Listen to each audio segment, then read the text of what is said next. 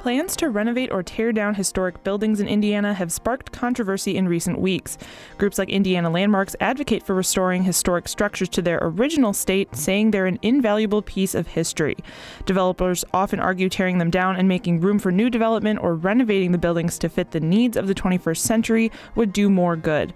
I'm State Impact Indiana reporter Rachel Morello, and today on Noon Edition, we'll speak with guests about finding the balance between preservation and economic development and we invite you to join the conversation after this hour's news.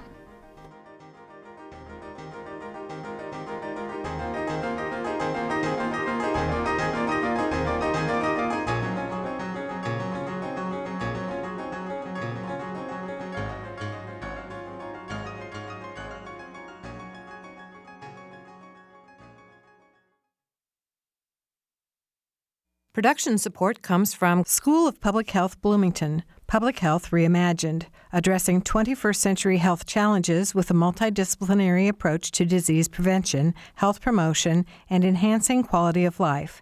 publichealth.indiana.edu.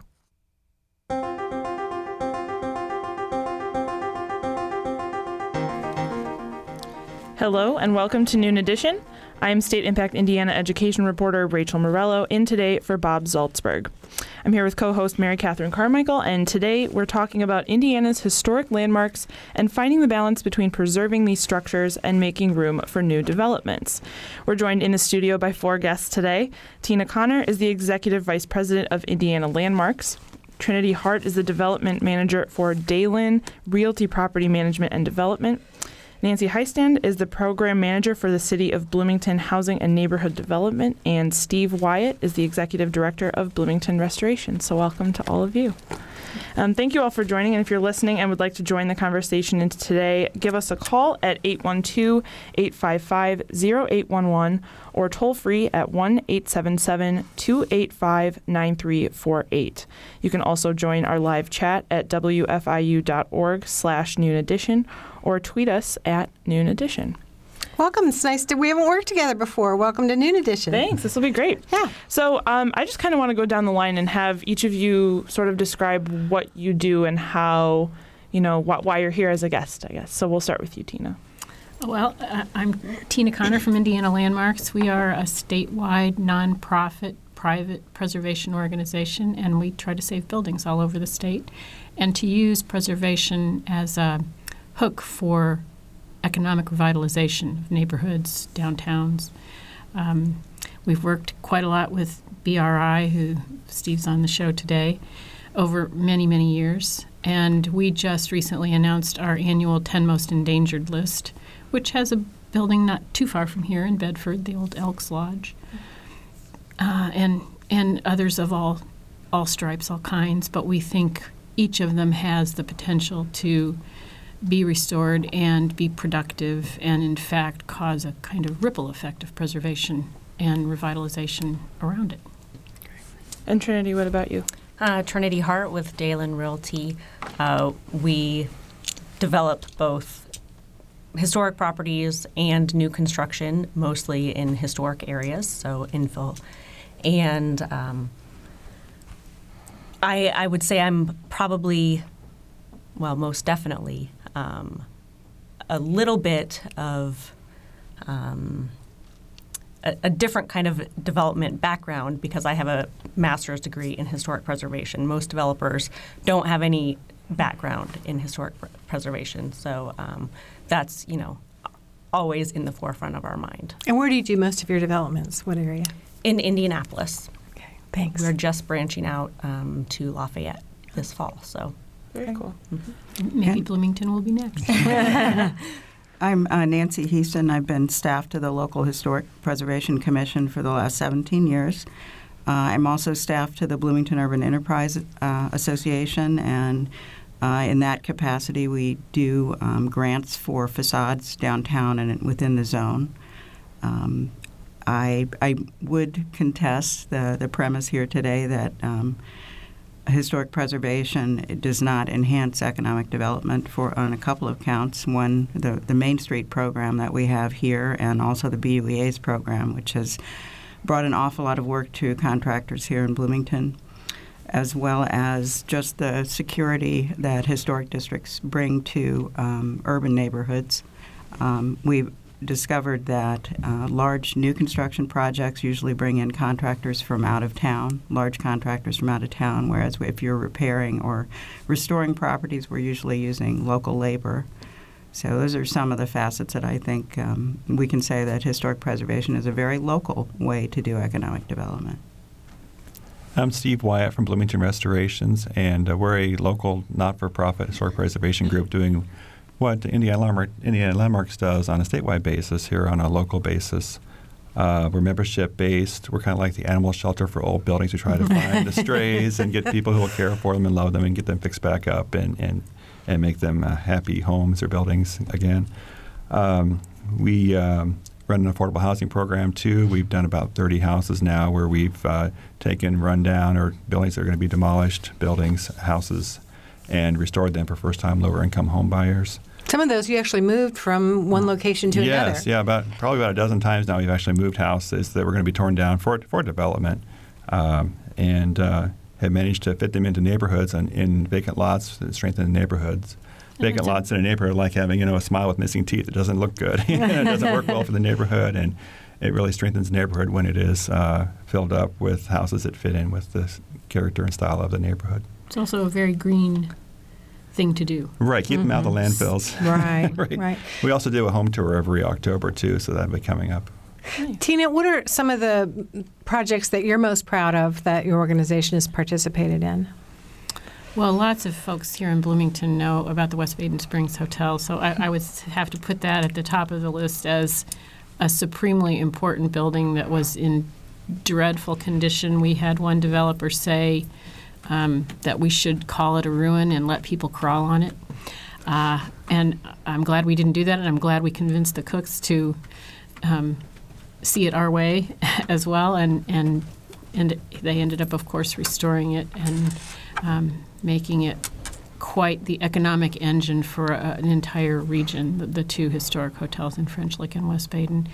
Uh, right now, we're restoring the Greyhound Station in Evansville, which um, is this very cool art moderne. Uh, Two-tone blue building that people in downtown Evansville love, and um, the outside restoration is nearly complete. We're getting ready to put the neon running dog back at on the pylon sign. Um, and we'll have an ice cream social in June to celebrate when we flip the lights on. And we're trying to attract a restaurant or brew pub to that building because we think downtown Evansville needs that kind of um, magnet for uh, downtown businesses and people passing on the Riverwalk. Uh, it'll it'll give the downtown a, a jolt that it needs. On the other hand, we listed the McCurdy Hotel in downtown Evansville on our 10 most endangered list. Every every city of that size has a really great, elegant old, old hotel, and some are gone, but some have been repurposed. The Marott in Indianapolis is um, apartment building now, and we think the McCurdy has great potential either to be revived as a hotel or or for another use. But it's it's coming to the end of the line if we can't figure out it. Sorry, you mentioned that 10 most endangered li- list. Can you talk a little bit more about that and sort of maybe what buildings are included on that this year? Okay. Uh, we announce it every year in May, which Steve said is National Preservation Month. And the buildings are of all different types uh, across the state. Um, we have actually two uh, Oddfellows Lodge buildings this this year. The um, or uh, not Oddfellows Lo- Lodge buildings. As as you are probably aware, people don't join the way they used to. These organizations were so influential at an earlier time, but in this age of bowling alone, um, people aren't joining, and so these buildings, which are really beautiful and elegant and often c- kind of anchors in a community, are going vacant. And um, one, the Elks Lodge in Bedford, is a great Renaissance revival building that's on the list this year. And then there is an entire block of buildings in Huntington that two of which are um, Oddfellows buildings. Oh, wow. So we think they're eminently reusable. Um, so we just have to find the right combination. Yeah, they Um, tend to be built like as sturdy as Very anything well- that's ever been built. Well, well built and well engineered. Uh, although when they've been vacant a while, or when the group has been shrinking, very often there's um, pretty sizable deferred maintenance ticket that um, needs to be addressed urgently, and that's why they're on our list. Camp Chesterfield is a very quirky place. Um, it's the one of the few remaining camps, spiritualist camps. Spiritualists believe in um, uh, that you can contact the deceased and that um, life never ends in that way. And so they, they got great boosts after each war because people are looking to connect with deceased members of their families. And um, but right now it's a shrinking group, and it has a camp near Anderson that is just unusual and cool, and um, has buildings from every era, from about the 1890s through the 50s. Um, and cottages that some are just so charming, but you have to be a spiritualist to buy a cottage. So a lot of those are vacant. And so we're trying to help that group figure out how to preserve what they have. And um, and the ownership structure makes it tough. So that'll that'll take us a while, but we think we can crack it. The Medical History Museum in Indianapolis is on the list. The old pathology building at Central State Hospital. Um, it's it has such an unusual collection, uh, and it's so original, um, but it's kind of out of the way, so people don't find it, and it has some pretty serious capital needs uh, right now. So some of those collections are going to be jeopardized if we can't manage to fix the foundation and the roof p- pretty soon. Um, so th- those are just some of the buildings on the list. Has that list in the past brought about any kind of awareness for buildings that are at risk? Talk a little bit about how you know people it have has, addressed and it. Steve can respond to one that I'll mention. Um, of the of the uh, 106 buildings that have appeared on that list since we started it in 91, we've only lost 13. And considering that these are buildings in extreme jeopardy, often very run down, um, it's pretty amazing that we've only lost 13.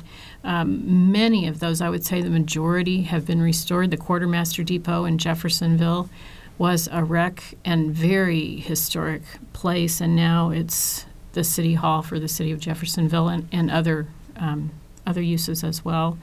Maple Grove Road Historic District was on our 10 most list at one time, and um, I think the the victory there, it, partly because of del- development pressure, um, and because of the deterioration of some of the dry stone walls and the features that define that area uh, northwest of um, downtown Bloomington. Um, but getting it uh, factored into the comprehensive plan was really what we were after, getting people to recognize that it is a valuable and distinctive place. And I think we achieved that, and Steve can talk Sure, more yeah, I about think you're right. Trinity, um, what are some of kind of your highlights as far as projects in which you've been involved?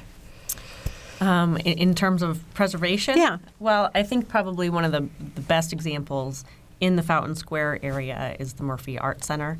Um, Craig Von Deylen and a partner owned that, and when they took it over, there was no, there were people residing in the building, but there was no lease of any kind to speak of. Um, and it was mostly vacant. Um, and really turning that building around and getting, I mean, it's 100% occupied, and there's a li- waiting list of people um, that want to go in there. That was a real turning point for Fountain Square um, and really kind of showcasing what that neighborhood was and is today now. Are those retail spaces or how is that being used? There are retail spaces on the first floor. Um, there's three restaurants. Uh, Heartland Films is in there, and um, a couple other music venues and uh, shops. And then upstairs is mostly offices and artist studios. Great. Well, Nancy, nothing's happened in Bloomington that has to do with historic preservation unless you've had your hands on it. You, you have been uh, such a driving force behind this and, and done so much to preserve important structures in Bloomington. So, Thank first of all, thank you for that. Uh, I don't envy you in your job. Nancy um, uh, gets a lot of uh, pushback on occasion. So, what are you most proud of? I mean, you've been involved in everything. Um, I'm proud of our uh, neighborhood programming and how flexible we've been uh, towards different kinds of neighborhoods, ones with high architectural value like Elm Heights, um, that has over uh, 200 uh, structures that are, are protected, and then areas that are just nice older neighborhoods like McDowell and Greater Prospect Hill, where we've uh, had to work with the neighborhood to, to develop design guidelines that aren't punitive. Um, where we can ensure some level of affordability and people who can age in place and still meet our guidelines. So I'm really proud of that um, proud of our relationship to those neighborhoods. Uh, and also the BUEA program um, that has been going since 2005. And initially it was just $10,000 grants we were giving to um, mainly smaller businessmen downtown. I mean, we had CFC starting, jump starting downtown with the South Side of the Square project, but it really didn't connect for a long time with the average guy who was running a, a store on the square. So, in, in since that initial uh, grant in 2005, we've given away about $375,000 and we've done 27 projects. And we, we really got to reach out to the small guy who maybe doesn't understand a lot about historic preservation but knew that it was the right thing for the square. And I hope that we've built a lot of good feeling there because we, we will be going forward with the possibility of designating the square in the next several months. Oh, that's right. Yeah, our, our city council has asked the commission to consider designation of the square. And in 2005, we thought, let's do it with incentives rather than regulations. And I think we were pretty successful there. So hopefully, um, the downtown will trust us enough to go forward with um, some some guidance in the future, some insurance that we'll have that great resource, our, our square in the future. Indianapolis just designated Monument Circle fairly recently, which I think a lot of people would be shocked Yeah. to think that it, it only happened recently. Well, Steve, you've also been involved in so many projects in Bloomington. What are what are you what do you think of? What comes to the top of your list of, of things that you're proud of? I'm just proud of the work we've done in neighborhoods. Really, that's the, the biggest thing. Uh, just to be able to take houses that would be demolished or, or to be changed in ways that would cause them not to look historic anymore, and we've been able to, to get involved and, and really make a difference in, in house after house, neighborhood after neighborhood, uh, and not just in Bloomington, but in Stinesville and a little bit in Ellettsville too. Great homes for families. That's that's a lot to be proud of. Yeah, yeah, and we we also you know work with um, you know the, the city on on projects. Uh, the city has been wonderful, uh, and the state too, as, as partners in, in, in our affordable housing programs, um, and. Um, and the university has been really a good partner lately too. Uh, it's it's amazing what they've done in university courts with the five houses were on the and Fiji site. Uh, moving those five houses, I think a lot of people would never have imagined that that could happen, that those houses would be saved. And they've done not just those high profile saves, but they've also been involved uh, kind of uh, in uh, underneath the radar in fixing up other houses in the neighborhood there uh, that had long been vacant and that they were putting money in to uh, reuse. So it's, it's good work they're doing. Yeah. Has the push toward greater sustainability and uh, you know everywhere um, freed up any additional funds for the kind of work that you do? I mean, I know you mentioned. Um, Tina, that lots of your projects are, you know, pretty big ticket items to restore, repurpose due to the deferred maintenance. Have you seen uh, a trend in more funds available, either federally or privately? Not really, no. That's Uh, not good. I was hoping to hear the other. We're still coming out of the recession, I think, in, in the world of real estate, so that may not be surprising. Um, we have a, um, a house in South Bend that we are restoring. It's called Vintage Green, and we're trying to do it to convince people that preservation isn't only for the wealthy and only high ticket, and that it can be very um, conscious of sustainability, both in the products that are used and um, the way the house is engineered to be energy efficient. Uh, Trinity, as a private developer, is it harder to get financing for a redevelopment project than for, say, new construction? Well, of course, it all depends on the project. But one thing I will go back to your last question to Tina. Um, Section 42 tax credits, which are affordable housing tax credits, federal money um, given b- by each state, um, and so each state has you know different qualifying uh, patterns for them. And I would say that the past two years, so every year or every two years, I come out with new guidelines. But the past two years, really, there was a push for using existing, buildings. Um, that doesn't always mean historic. That doesn't always mean historic neighborhoods, but it, existing buildings. And a lot of times it is historic. Um, so that's one area that I would say, but that at the same time, they're very, very competitive and very difficult to get. Um, and then going back to your question,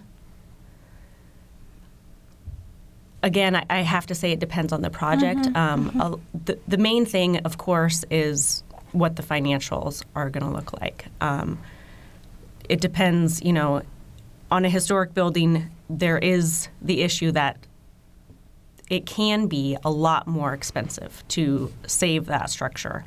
Um, you know, there.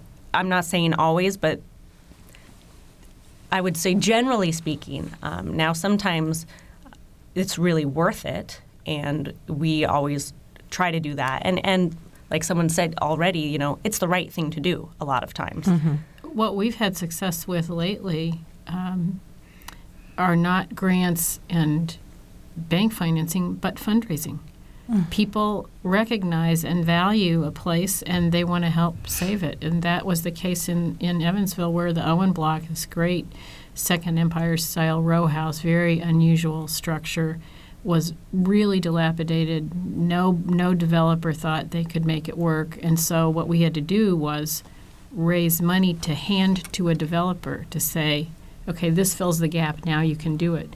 And a group formed in Evansville called the block. They called themselves the Blockheads. they held fundraisers and they helped us raise the money that we needed to give to a developer, and now it's being restored. So Well, that, that, that relates directly to a question that came in on Twitter. It says, Does Indiana Landmarks make funds available, f- available for homeowners who want to restore significantly, I'm sorry, historically significant homes? we do not have enough money to be a bank for homeowners. Um, Or a grant source. We give grants to groups like Bloomington Restorations and loans, and sometimes those are passed through to uh, individuals in, in some communities where you have a strong uh, partner like BRI. I, I believe there is a homeowner tax credit if your property is, The state well, in the last I session stand eliminated corrected. that. They did? They did, and we're hoping to fix that. But um, yes, unfortunately, that ta- that homeowner tax credit was zeroed out in the last session. Thank you. I didn't know that. Oh, that. my. Well, to answer your question too about preservation and, and funding, I find that these days preservation has become really mainstream. People love to live in old buildings, they like to work in old buildings, play in old buildings. Uh, so that's really driving a lot of uh, revitalization of old neighborhoods and old buildings. Uh, so it's it's not difficult like it used to be, I think, for historic preservationists to, to win a lot of battles because nowadays they're really uh, it's, it's the playing field is, is, is level, I think, in a lot of ways. Um, and you can see it. I know in my work in Bloomington, I see it all the time with buildings that uh, used to be vacant and being revitalized, and it, it gets to the point now that they're, they're becoming you know, valuable. And we're lucky here that we have enough stock of these buildings and enough um, in, in variety of sizes that they're still affordable for people in, in a lot of ways. Should we go to break? Yeah, I think that sounds like a good thing. Um, before we go, you're listening to Noon Edition on WFIU, and we want to hear your questions and comments for our guests. So give us a call at 812 855 0811 or toll free at 1 877 285 9348. You can also send us a tweet at Noon Edition or join our live chat at WFIU.org slash Noon Edition. We'll be right back.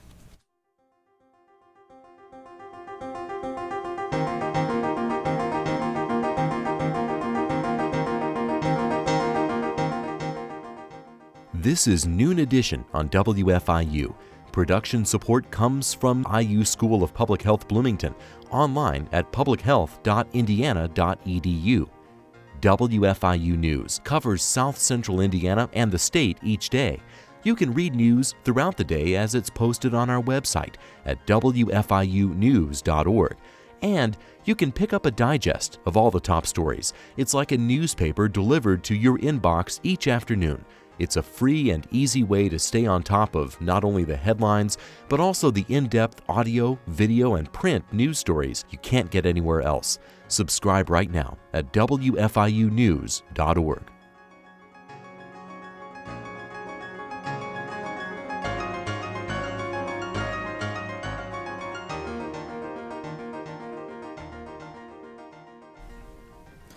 Welcome back to Noon Edition. I'm Rachel Morello here with Mary Catherine Carmichael, and we have four guests in studio with us today to talk about historic preservation and the balance that kind of try to find with that with economic development.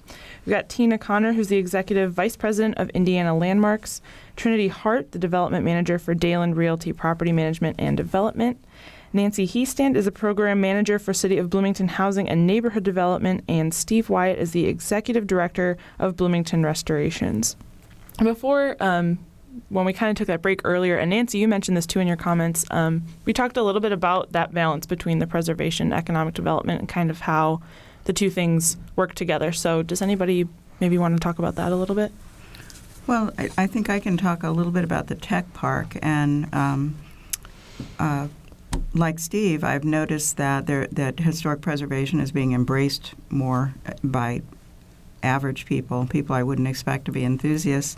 And in the tech park, I, what I've seen is that the theme of having the showers buildings mm-hmm. um, linked together um, with in de- their design is something that they perceive as a real asset, even though they're going to have separate businesses and each mm-hmm. building will have its own function.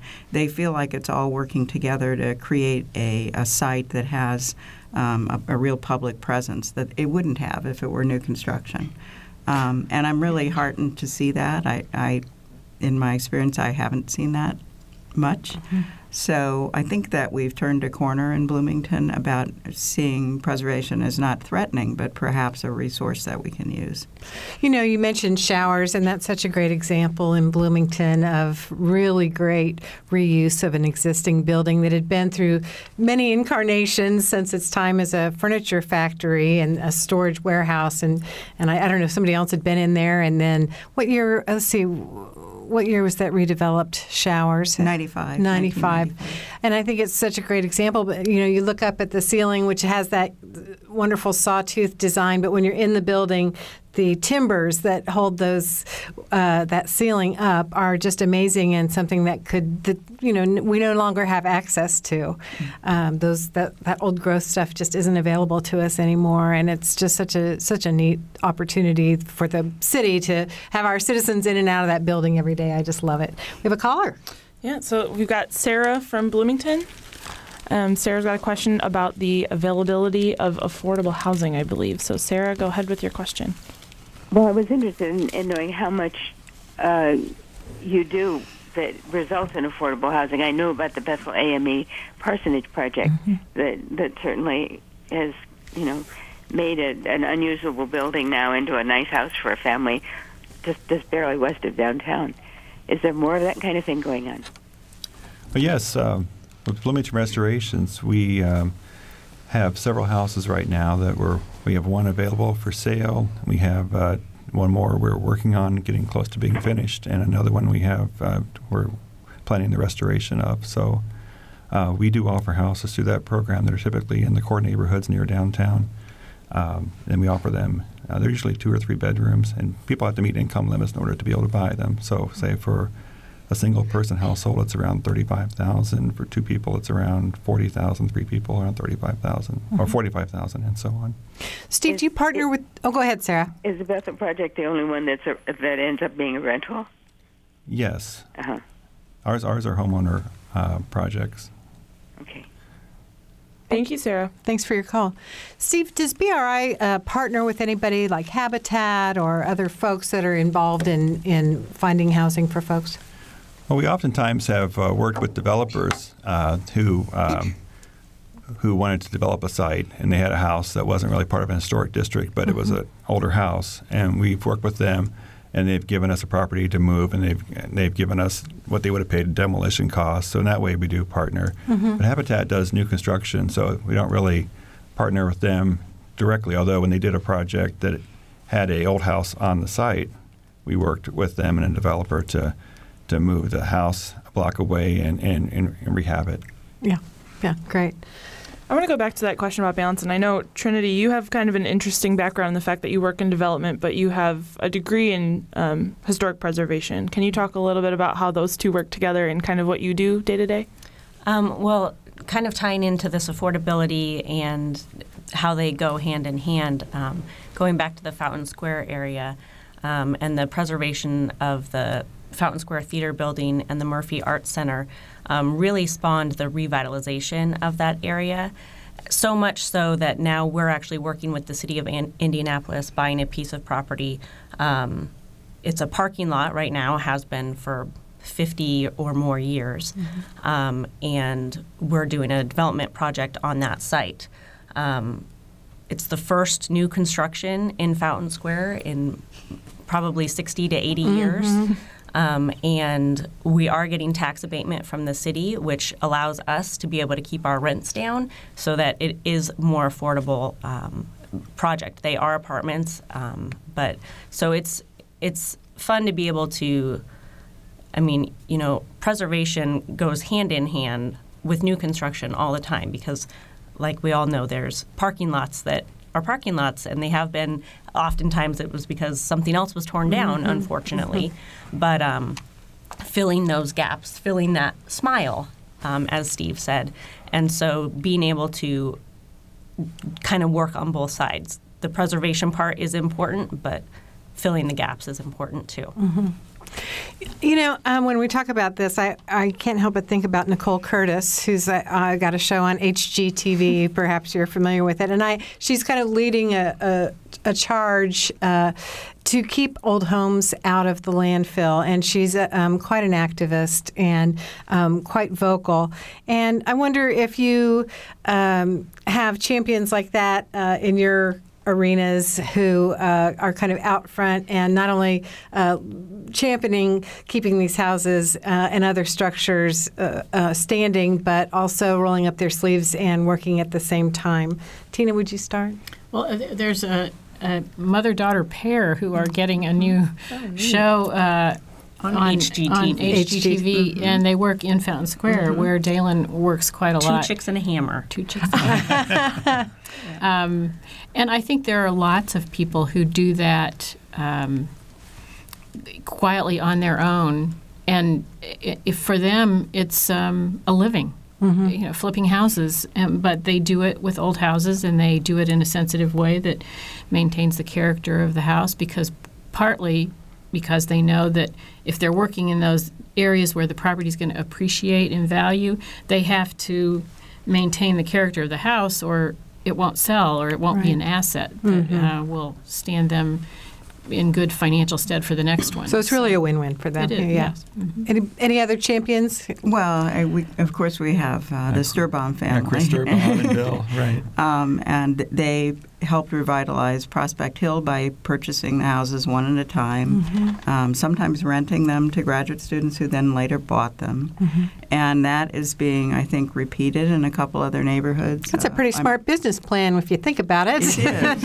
um, at Jan Sorby. Yeah, Jan Sorby and her husband John Lawrence are both really active, and they're acquiring properties all the time and, and rehabbing them. And they're great advocates too. If there's ever an issue about involving a historic building, they're there to uh, you know just, just to speak for the preservation side, and, and Chris Sturbaum too, as on the city council. We're giving an award um, this month to, we give in central Indiana the Angie's List Old House Rehab Award, and it's going to a couple who just got tired of looking at a wreck uh, next door to them, and finally they just bought it out of foreclosure. And fixed it up, finished it about 90% of the way, uh, and sold it to a young couple who finished it the rest of the way. And I think that that's the kind of one by one uh, kind of activity. But if you do it with the right house in the right block in a neighborhood that's struggling, it really makes a huge difference. It starts a kind of ripple effect. That, You know, my impression of this is that it's it's a trend that's really picking up speed and gaining momentum at the same time. Um, is that your feeling too? That more and more people are embracing this whole concept? Well, I think it's been millennials. I Yeah. think are very interested in places that have character and that are, um, uh, you know, ha- have age to them and have have uh, Character. have had previous lives. Yeah. yeah. And in Bloomington, uh, the the BRI projects have been dispersed all over town, and I, I even had people calling up when they were going to reinvest in their properties, asking me what paint colors BRI had used down the block. Oh, neat. So it when when they see what something can be, then they get excited, and that has helped. I've seen it's slow, but I've seen it happen in McDoel and in, in Prospect Hill and in, even in the near west side. So those facade projects that we um, funded a, a few years back really did help because in each block you could see an example of what things could be. You know, I know that in some older neighborhoods, it can be uh, there can be some conflict about um, older homes being kind of remodeled, readapted for the way we live today. Talk about some of those struggles, and I, I know that's something you've done so much work with, Nancy. Well, we have uh, the older neighborhoods in Bloomington. Uh, many of them are working class neighborhoods. They have very small footprints. So you might have ni- even 900 square feet or less, up to about 1,500 square feet. And in a sense, that's a very sustainable footprint. Uh, and the, the neighborhoods are very condensed. They're, um, it's easy to walk to work and, and schools and things. And so they they actually work as, as neighborhoods. Um, it is sometimes hard to defend because the lifestyles are directing people to live in 2,500 square foot houses. That's probably the smallest we see being developed today. So it, it's the thoughtful person who says, I'm going to have a sustainable footprint and I'm going to live in a small space. It might be a single woman, retired woman, who, who wants to live in a smaller house that's uh, doesn't have the maintenance. But there's that push and pull between the the American dream. And I, you know, watching HGTV, you see people going into these huge homes. So that is being promoted on one hand, and then on the other hand, we have um, an envelope here locally that's very much smaller and more modest, but. uh you know, it's a lifestyle thing. Maybe they're spending a little bit more on vacations than they are on overhead. The So- tiny house movement is, Yes. is gaining momentum, I think, especially on the part of younger people who are very aware of of limited resources and and they some of them would love a 900 square foot house. Um, That's I think the too big for some. inside the inside is a a different matter. We do a, a mid-century modern tour every year. It alter- It was in Bloomington a couple of years ago. Alternates between Indianapolis and another city, and there are folks who uh, don't want to see anything changed on the inside of these Mad Men era houses, and then there are others who think, "Oh, I love that Mad Men era house, but I really want." A better bathroom. I really want a different kitchen, and so you know there are purists in the preservation movement who who want to see everything preserved exactly as it was, and you certainly want to do that for really outstanding buildings. But then there are others who think um, sensitive adaptation to create the kind of um, kitchen and bath that people want to use keeps the entire building alive and on to the next buyer and the next and the next. You know, in a college community like Bloomington, we have a lot of people who want to take older properties and turn them into rentals. Uh, oftentimes, uh, the older properties are, are more um, affordable uh, to turn around and, and turn into a rental. Um, do the same standards, uh, well, I get, let me change that question. What kind of um, um, authority does the city have over um, interiors on um, historic homes in historic areas, Nancy? Um, the city commission doesn't have any jurisdiction over use or um, any interior purview. Um, so they, they're just looking at the exterior of homes. We have seen uh, historically that the, the homes that are in local historic districts generally stabilize. Um, people feel safer in reinvesting in those neighborhoods. So frequently there's a kind of gentle push towards home ownership. And we're talking 20 or 30 years out, but it's um, it gives people confidence that there won't be radical change in a neighborhood, so they're they're more confident in making a home that a family can live in over time. Every time I come to Bloomington, and I went to school here, so I love it, I, I drive through the older neighborhoods and I realize these places were built so well to have withstood generations of rental use. Generations. Um, if you take a house in the suburbs nowadays, you know, where the woodwork is stapled on, I don't think they're going to last that long. Yeah. Uh, these are great houses. Yeah. Well, we have a caller. Let's um, let's get to Derek, who's calling from Bloomington. Hi, Derek. Hi. I was just wondering why there there just seems to be a lack of diversity in housing, and I wonder if the historic commission is getting uh, kind of afraid of contemporary architectural design. And I got a feeling that if Frank Lloyd Wright designed a house here, he'd be run out of town on a rail. Uh, and and you have there's this philosophy of everybody building.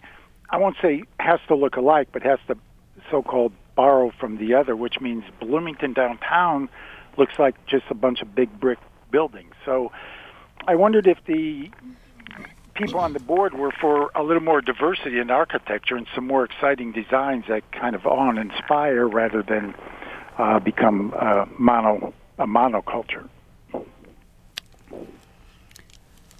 Well, um, I can't speak for my commission. Um, I I think I would agree that we, we do have a pretty conservative look in in our districts, um, but we also don't have um, a large expan- expanse of, of territory that we have districted. So there there are certainly opportunities for more eclectic design, and we've seen some of that in town.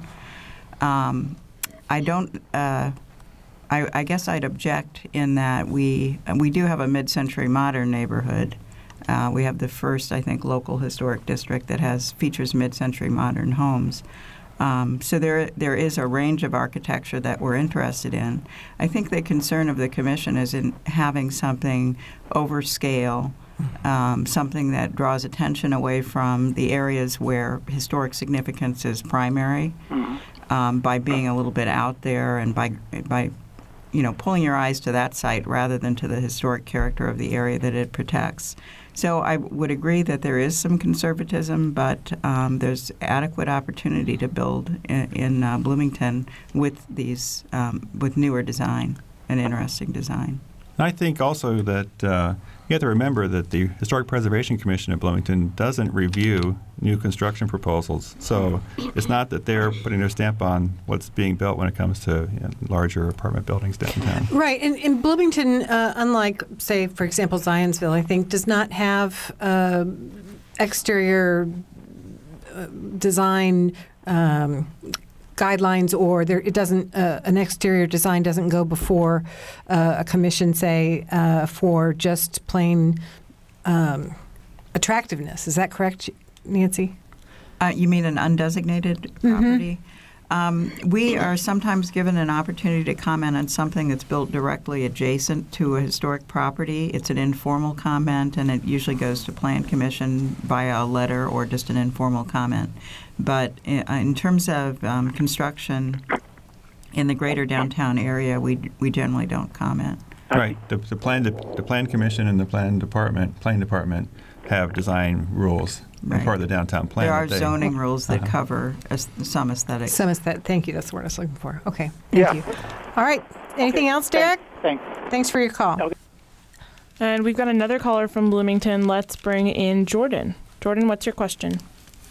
Hi, back to your guys' discussion about some of the older neighborhoods in Bloomington that millennials are filled with homes that millennials want to move into and kind of redecorate. Um, where are some of these older neighborhoods in Bloomington?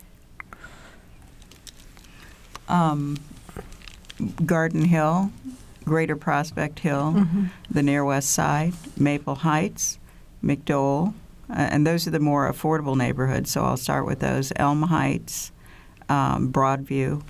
Uh, Broadview is also affordable. Um, so it, most of the, the western part of uh, Bloomington um, actually has this, these smaller footprint houses that we've we've spoken about. hmm Um, are there any houses that are popular along First Street? West First or East First? Um, yeah, more along East First Street. And what do you mean by popular? Just as in popular for younger people moving into to get that vintage old home feel. Uh, East First Street's rather complicated because I think there are a lot of rental properties um, towards Walnut, and then as you go farther east, it becomes very expensive. So there's been kind of a uh, a, uh, a market situation there that probably makes it very hard for younger people to get into right now. Okay. Um, thank you very much. Uh-huh. Thanks, Jordan. We've got another call. This one from Spencer. Hi, Victor. Thanks for calling. Hi. Hi. I wanted to mention the Tivoli Theater project in Spencer that the uh, that Cook uh, uh, um, the, the project had uh, stalled and Cook took it over and and has literally uh, revitalized the downtown and I think had a big impact on people even thinking about how to take the downtown further. That one project, uh, well placed, can have a terrific impact on a small community. Victor, So- what's the Tivoli? Uh, what kind of activities are taking place in the Tivoli and Spencer these days? Well, for uh, five dollars, you can see a theater that's a first run, uh, first run movie that's playing in Bloomington right now for probably what seven or eight bucks. The local, uh, there's a theater group in town, and later this month um, uh, they're putting on a play. Uh, I think they've had some music there as well. Uh, I'm not involved, but uh, it seems to have been the um, uh, the start of some things in the downtown square. Well, that's fantastic. Yeah, big impact, uh, uh, and one single project taken on by Cook, and that uh, uh, has a major impact on a community of 2,500, Yeah. and not very far away, obviously. Right. Well, thanks for your call, Victor. It's a great point. Thank you. Yeah. Trinity, did you see this same type of thing happen in Fountain Square? Absolutely, and I, it, it's interesting because obviously I'm not from Bloomington, and I, every city is different. So I spoke about the new construction project that we're doing in Fountain Square, and that is a designated historic district, and that does have to go through the Historic Preservation Commission mm-hmm. in Indianapolis, and we have to get approval for everything. So even though it's new construction and it will be contemporary design, they have to sign off on it. Mm-hmm. And Nancy and Steve, do you think the south side of the square is really what jump started our whole turnaround? Absolutely. Sure. Yeah. Yeah. Uh, That's- no one ever contests And the, and the. Graham Hotel. Yeah. Yeah. Uh, yeah. And the Graham, and then And, and there were there were other early projects, the Cochrane House um, and the Illinois Central train station, Mm-hmm. which kind of showed the way in terms of industrial redevelopment, and that's really become a theme in our in our community. Those were all Cook projects. I know weren't they are. Yeah. not coincidentally. Yes. Thank you very much. yeah, we have a lot to, to thank them for, certainly. I want to make sure we give our numbers one more time. Um, you can call us at 812 855 0811 or toll free at 1 877 285 9348. You can also join our live chat at wfiu.org slash noon edition or tweet us at noon edition. All right. What, um, when people who are not particularly um, involved in historic preservation, when you hear them talk about it, what do you think some of the uh, misperceptions are that people have? Um, you probably hear them every day, uh, the four of you, in, in the, the work that you do. One is that a building being on the National Register is protected. It's not. It's purely honorific, and it is protective only if there is federal money involved in a project like a road widening or something like that. Um, th- that's that's a primary one. Uh, they think that those buildings are taken care of somehow, and they aren't.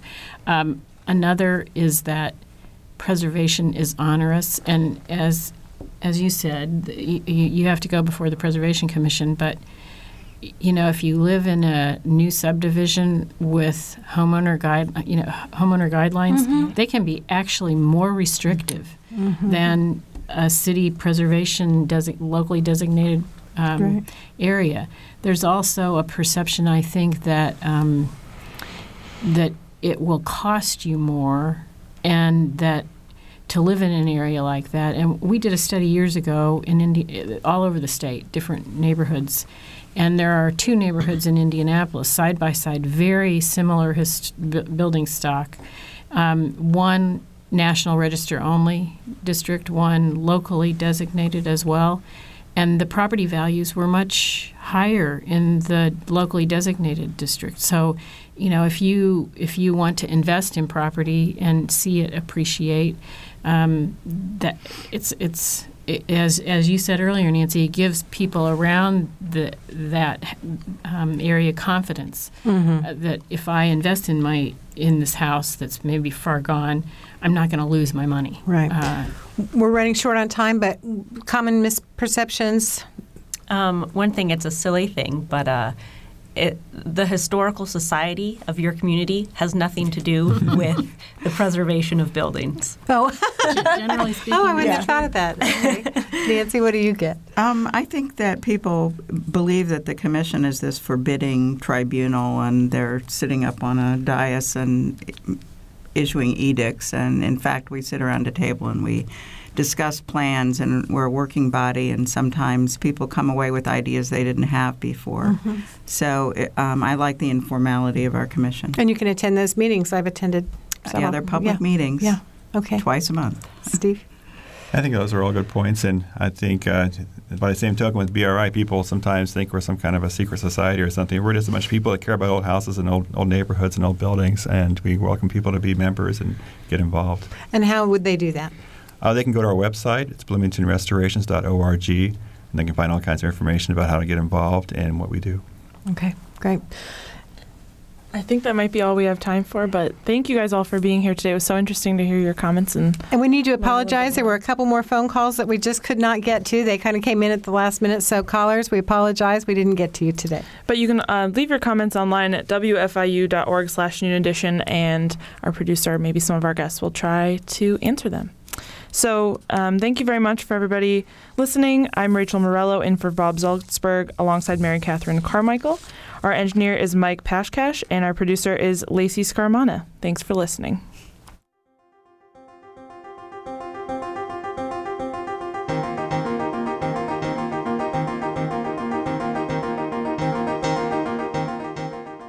Noon Edition is a production of WFIU and the Herald Times.